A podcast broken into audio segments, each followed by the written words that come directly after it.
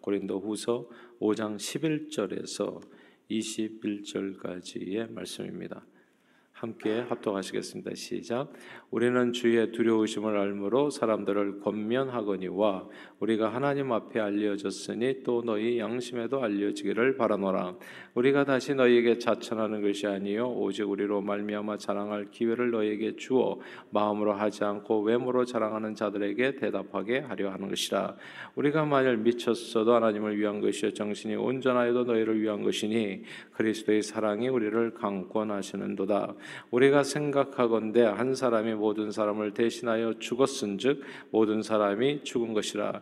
그가 모든 사람을 대신하여 죽으심은 살아있는 자들로 하여금 다시는 그들 자신을 위하여 살지 않고 오직 그들을 대신하여 죽었다가 다시 살아나신 이를 위하여 살게 하려 함이라. 그러므로 우리가 이제부터는 어떤 사람도 육신을 따라 알지 아니하노라. 비록 우리가 그리스도도 육신을 따라 알았으나 이제부터는 그같이 알지 아니하노라. 그런즉 누구든지 그리스도 안에 있으면 새로운 피조물이라 이전 것은 지나갔으니 보라 새 것이 되었도다. 이 모든 것이 하나님께로부터 났으며 그가 그리스도로 말미암아 우리를 자기와 화목하게 하시고 또 우리에게 화목하게 하는 직분을 주셨으니 곧 하나님께서 그리스도 안에 계시사 세상을 자기와 화목하게 하시며 그들이 죄를 그들에게 돌리지 아니하시고 화목하게 하는 말씀을 우리에게 부탁하셨느니라. 그러므로 우리가 그리스도를 대신하여 사신이 되어 하나님이 우리를 통하여 너희를 권면하시는 것 같이 같이 그리스도를 대신하여 간청하노니 너희는 사랑하나 왜 날 사랑하나 왜 날 사랑하나 왜 주님 갈보리 가야 했나 왜 날 사랑하나 이제 이렇게 끝나는 그런 어, 찬송입니다. 복음성가요. 어, 저와 여러분들을 위한 우리 주님의 사랑은 왜 날 사랑하나 정말 이해하기 힘든 사랑입니다. 잠깐 생각해 보면 이게 진짜 말도 안 되는 사랑이에요. 왜냐하면 사람들은 보통 인지 성장이라고 하나요? 아, 내게 도움이 되는 사람은 사랑하고 좋아하지요. 근데 나를 미워하고 힘들게 하는 사람을 좋아하는 것은 좀 이상하지 않아요? 그런 사람 별로 없어요. 아, 그리고 정말 이상한 거예요. It's, it's something is not right. 예. 그러니까 그래서 나, 나를 힘들게 하고 힘들게 어렵게 하는 사람, 나 원수 같은 사람은 우리가 멀리 하죠.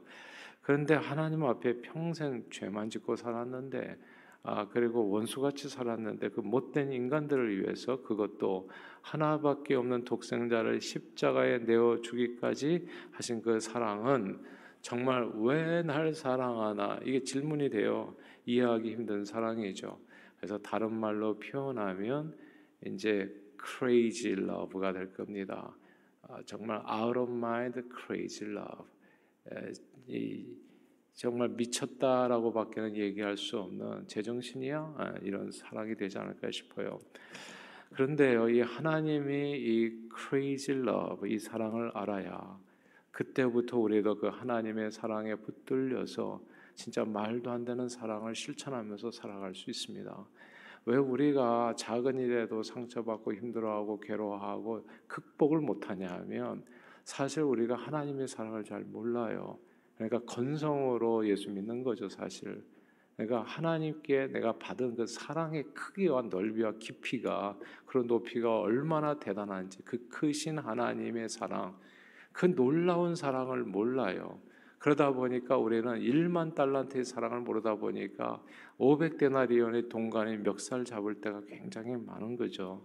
근데 이 crazy 사랑, 이 사랑에 붙들려야 그때서야 비로소 우리는 crazy love 많은 영혼을 주님 앞으로 인도하는 온전한 사랑의 전도자로 쓰임 받을 수 있게 됩니다. 아, 프랜시스 챔 목사님에 대해서 들어보신 분이 꽤 있을 거예요. 아, 이분은 이제 베스트셀러 작가이자 목회자기도 하지요.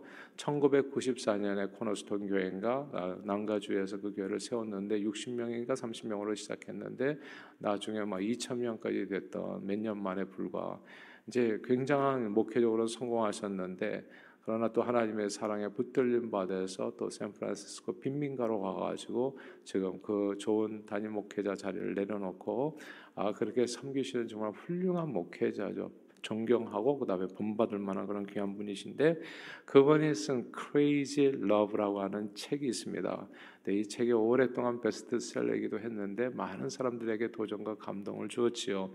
그 책에 14살짜리 브룩 브론코스키라고 하는 여자 아, 그 여학생이 이야기가 나와요. 근데 이 브룩이라고 하는 이 여학생은 예수님을 무척 사랑했던 아이였습니다. 12살 때 이 아이가 글을 썼는데 그 글을 보면 이 아이가 얼마나 주님을 사랑하는 아이였는지 그리고 얼마나 명철한 아이였는지를 우리가 똑똑히 볼 수 있어요. 이제 글 내용이 이제 이렇게 가는데 아무런 후회 없이 살리라 행복하게 살리라 이렇게 이제 시작하거든요. 근데 브룩은 음, 날마다 더 그 글에서 기쁘게 살면서 다른 사람들에게 여유를 갖고 이게 12살짜리가 쓴 거예요. 여유를 갖고 친절을 베풀며 도움을 받기보다는 도움을 주면서 살고 남에게 본이 되는 삶 하나님께서 하라고 하시는 이런 모든 기쁨으로 하겠습니다. 세상을 변화시킬 멋진 사명을 품고서 온 힘을 다해서 전진하리라 최선을 다하리라. 이제 이렇게 글을 남김, 남깁니다. 12살 때. 아, 그리고 브룩은 자기가 다니던 그 학교, 그 중학교에 아, 성경 공부반을 만들고 베이비시터로 돈을 벌어서 아직 예수 안 믿는 친구들을 위해서 성경책을 나눠줄 생각으로 이제 베이비시터로 번 돈으로 이제 성경책을 구입합니다. 이런 브룩의 행동에 감동한 주변 사람들이 또 이렇게 성경책을 상자에 담아서 이제 브룩에게 보내주기도 하지요. 그런데 안타깝게도 이 아름다운 아, 여학생이 고등학교 1학년 때 차를 타고 영화 보러 가다가 이제 불의 사고로 아, 세상을 떠납니다. 겨우 14년 만에 아름다운 소녀의 삶이 그렇게 갑자기 끝나 버렸습니다.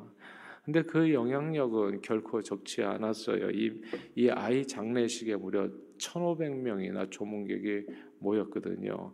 아, 이 예, 그 동창생들은 이 아이가 하나님께서 이 사랑의 시들 평소에 하나님께서 쓰는 시들이 좀 있었던 것 같아요. 그걸 읽어 주었고 너나 할 것 없이 이 아이 모범적이고 기쁨이 충만했던 그 삶을 이야기했습니다. 그 장례식장에서요 프랜시스 첸 목사님이 아마 주례를 하시 아니, 장례 그 집례를 했었던 것 같아요. 이 목사님께서 이 조문객들에게 복음을 전하게 되고 예수 그리스도께 삶을 드리라고 권면했습니다. 그때 예수님을 영접한 학생이 그 순간에 영접한 학생이 200명이 넘었다고 해요. 그리고 안내위원들은 부르기 평소 이제 믿지 않은 친구들에게 나눠주려고 자기 집 차고에 보관해 두었던 그 성경책을 그 모든 학생들에게 다 나누어 주었습니다. 부르그의 죽음은 너무나 급작스럽고 안타까운 일이었지만 브룩은 자신의 죽음을 통해서 대부분의 사람들이 평생 전도한 것보다 더 많은 사람들을 주님께 인도했습니다. 14년간의 짧은 생을 통해서 crazy love 하나님의 놀 라운 사랑에 붙들려서 살다가 crazy love 하나님을 정말 사랑했던 이 브룩은 아, 존귀하게 쓰임 받고 이제 생을 아름답게 하나님 앞에 아, 드리게 되지요. 근데 오늘 본문의 본문이요. 이 crazy love 하나님의 놀라운 사랑에 붙들려 하나님을 사랑해 사랑하며 살았던 인물이 또 나옵니다. 그 사람이 사도 바울이에요. 저는 이런 삶의 모습들이 저 여러분들에게 있게 되기를 바래요. 주님을 본받아 주님의 그 crazy love를 본받아 crazy love를 행하며 살았던 사람들이 정말 우리 주변에 있어요. 아주 많다고는 볼 수 없어도 꽤 많은 사람들이 우리 주변에 있어요. 그런 아름다운 사랑의 모습을 우리도 본받아 실천하면서 살아갈 수 있게 되기를 주님의 이름으로 축복합니다. 오늘 사도 바울의 이야기인데 오늘 본문에 그렇게 얘기하죠. 13절과 14절 같이 한번 읽어볼까요? 5장 13절 그리고 14절입니다. 함께 읽겠습니다. 시작. 우리가 만일 미쳤어도 하나님을 위한 것이요 정신이 온전하여도 너희를 위한 것이니 그리스도의 사랑이 우리를 강권하시는도다. 우리가 생각하건대 한 사람이 모든 사람을 대신하여 죽었은즉 모든 사람이 죽은 것이라. 아멘. 여기서 우리가 만일 미쳤어도 하나님을 위한 것 If you are crazy, it's for God 이렇게 되어 있습니다.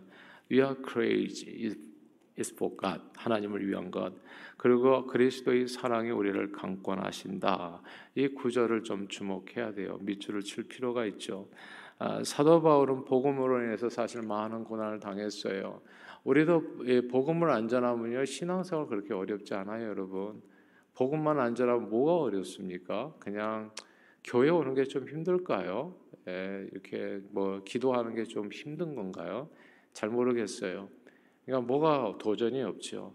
근데 이게 복음을 전하려고 하면 그때서부터 좀 어, 힘들어요. 예, 상대가 어떻게 반응할지도 모르겠고 또 내가 쓸데없이 마음도 상하는 일도 벌어질 수도 있고 아, 뭐 이런 일들이 있는 거예요. 그러니까 사도 바울은 이 복음 전파자로 쓰임 받으면서 많은 고난을 당하게 됩니다. 복음을 증거하지 않았을 때 사도 바울은 다른 사람을 핍박하는 사람이었죠. 핍박을 받는 사람이 아니라 아 그런데 복음의 전도자로서 딱 자기의 삶을 헌신한 후부터는 많은 고난을 당했습니다. 그러니까 당할 이유가 하나도 없는 일들을 당한 거예요. 거짓 교사들의 화려한 언변이나 이력들이 부족하다고 사도직까지도 공격을 받았습니다.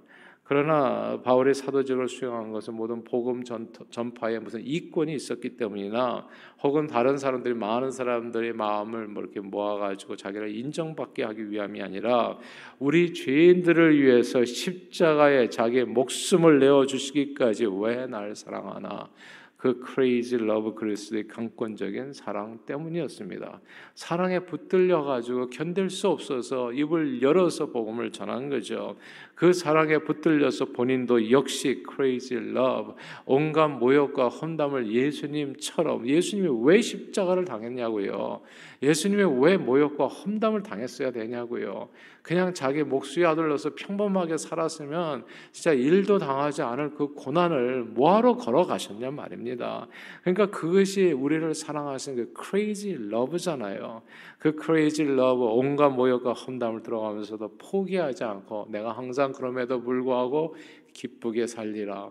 항상 기뻐하라 주 안에서 기뻐하라. 이게 사도 바울이 항상 했던 얘기거든요. 기쁘게 살면서 여유를 갖고 친절을 베풀고 선한 말로 항상 은혜를 끼치면서 살아가라. 남에게 본이 되는 삶이라 그리스도를 본받은 것 같이 나를 본받아라. 세상을 구원할 멋진 사명을 품고 주 예수께 받은 사명고 하나님의 은혜의 복음을 증거하는 일을 마치려면 내 생명을 조금 더 귀한 것으로 여기지 않는다. 그 사명을 품고 온 힘을 다해서 전진하는 복음이 복음을 전하는 일꾼으로서 쓰임 받았죠. 사도 바울의 삶이었습니다. 저는 저와 여러분들이 우리 모두 사도 바울을 본받아서 crazy love 하나님의 놀라운 사랑에 붙들려서 그 사랑을 전할 수 있게 되기를 바랍니다. 언젠가요 선교지에서 이렇게 복음 전파를 위해서 전심으로 일하시다가 60대 초반의 연세에 조금 일찍 소천하셨던 이 선교사님의 말씀을 듣게 됐어요. 항상 그분의 말씀이 평생 아마 가슴에 남아서 죽을 때까지 아마 도움이 되리라 생각하는데 그분이 했던 얘기 많은 메시지가 있는데 아주 그 중에 꼭 기억나는 메시지가 있어 원 센텐스로 줄이면 선교를 하려면 선교를 먼저 당해야 된다는 말씀을 주로 하셨어요. 선교를 당해야 제대로 선교할 수 있다. 이게 뭐냐 하면 하나님의 crazy love에 당해야 crazy love를 실천할 수 있다는 그런 얘기가 됩니다. 예수님은 하늘나라에서 이 땅에 선교사로 오셨잖아요. 그분은 정말 crazy love. 사람들이 보기에 말도 안 되는 엄청난 왜 날 사랑해 도대체 왜 그러는 거예요? 엄청난 사랑을 십자가에서 보여주셨습니다. 이 놀라운 사랑이 선교를 한번 당하게 되면 우리는 그 강권적인 사랑에 붙들려서 복음을 전하지 않고는 견딜 수 없게 되어져요. 선교를 당해야 제대로 선교할 수 있습니다. 사람들은 얘기하잖아요. 우리가 전해봐야 소용도 없어요. 아, 뭐 복음을 전할 때 너무너무 힘들어요. 어떻게 반응할지 몰라요. 혹시 그거 다른 사람 offend, 공격하는 거 아닌가요? 지금 뭐 다른 사람도 인정해 줘야 되지 않나요? 기독교만 전, 뭐 종교는 아니지 않습니까? 뭐 이런 식으로 별별 공격들이 다 있어, 별별 생각들이 다 있다고요. 그래서 결론은 똑같아요. 우리는 복음을 전하지 않아요. 왜냐하면 불편하니까 서로가 불편하니까 친구 사이에서도 불편할까봐 불편해질까봐 복음을 전하지 않고요. 그래가지고 우리는 입을 다 닫고 살아간다고요. 왜 그런 불편을 감당하면서 복음을 전해야 되겠어요? 왜 주님은 이 땅에 오셨냐고 되게 불편한 일이. 일이에요. 정말 예수님을 생각하기만 생각할수록 되게 불편해. 왜 날 사랑하냐고. 그런데 그 사랑을 이해해야 우리도 사랑을 실천할 수 있게 돼요. 선교를 당해야 선교할 수 있습니다. 나 같은 죄인을 위해서 손과 발 찢기시고 고난 당하신 주님의 이해할 수 없는 그 사랑.